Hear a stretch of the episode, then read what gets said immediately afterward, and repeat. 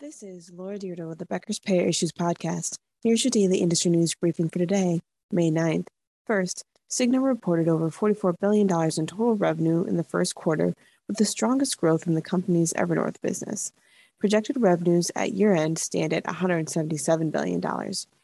Total revenue in 2022 was $44 billion, increasing from nearly $41 billion year over year, or a 7.4% increase. Shareholders' net income for the first quarter of 2022 was $1.2 billion, the same as the first quarter of 2021. The company reported over 190 million customer relationships in 2022, which includes over 107 million pharmacy customers and nearly $17.8 million policyholders. The increase of 698,000 medical customers year to date was driven by growth in commercial plans and was partially offset by a decrease in government plans after Cigna's divestiture of its Medicaid business. Cigna adjusted revenues grew 2.9% year over year, raising from $11.1 billion in 2021 to $11.4 billion in 2022. The company's outlook for full year 2022 adjusted revenue is projected to be at least $177 billion. Two, Waymark has named former Aetna Medicaid executive David Livingston as head of growth and former Anthem Medicaid executive Dana Thomas as growth partnerships leader. The San Francisco based company designs new technology and service delivery models for providers to improve Medicaid costs and care outcomes.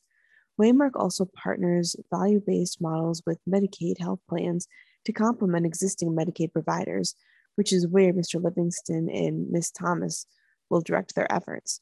Mr. Livingston joins Waymark from Aetna Better Health, where he served as CEO in Illinois and Kansas and as regional Medicaid leader. He has also served as president of Meridian Health Plan of Illinois and as CEO of United Healthcare's Michigan Medicaid Plan. In these roles, he had oversight over operations, provider networks, program implementation, and business development strategy. Ms. Thomas arrived at Waymark from Anthem's government business division, where she served as growth director of the Medicaid line. Three, Memorial Hermann Health System says Blue Cross Blue Shield of Texas owes it over $3 million in claims payments. Houston based Memorial Hermann claims that in 2015, BCBS sought to shift hundreds of millions of health plan losses to the health system by wrongly denying hundreds of valid Blue Advantage and MyBlue health claims for emergency services and post stabilization care. Memorial Hermann then sued BCBS in 2017, seeking more than $30 million in damages for BCBS's alleged claims denials and breach of contract. The two partners resolved the lawsuit in 2019. Memorial Hermann now says BCBS has continued to operate improperly and has cost the health system more than $3 million in additional healthcare reimbursements for approximately 100 additional BAV members who came to Memorial Hermann with emergency conditions which were not part of their prior lawsuit. The original BAV plan payment contract between the two parties began in 2013.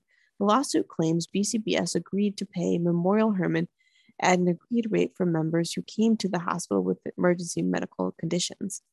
But after, after facing losses of $400 million in 2014 on the state's ACA marketplace, Memorial Hermann says the payer increased denials in 2015 for anything beyond what BCBS deemed emergency care on the basis of Memorial Hermann being out of network for BAV members.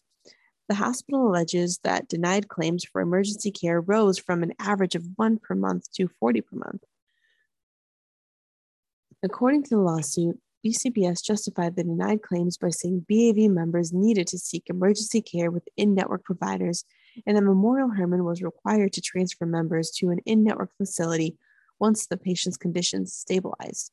Memorial Hermann allegedly asked BCBS whether it was supposed to transfer BAV plan members to different facilities against their will. And BCBS responded, quote, that's what you have security for, end quote, according to the court documents.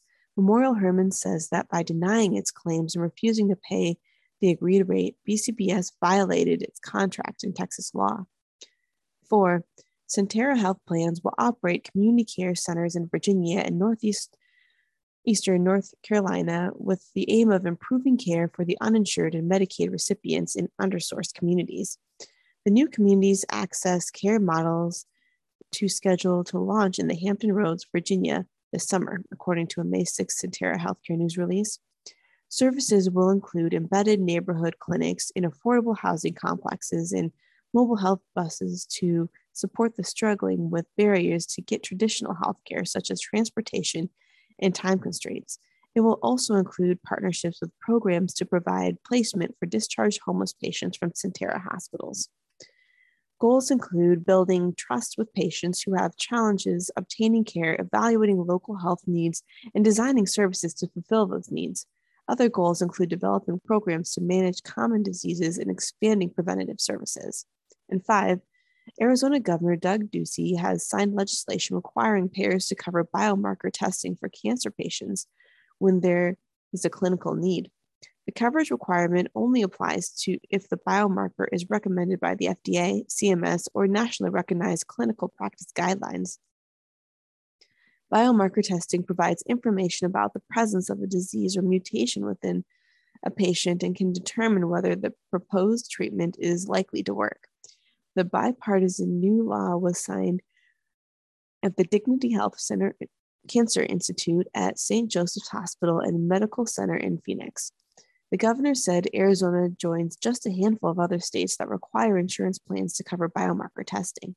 If you would like the latest in healthcare industry news delivered to your inbox every afternoon, subscribe to the Becker's Payer Issues newsletter through our website at www.beckerspayer.com.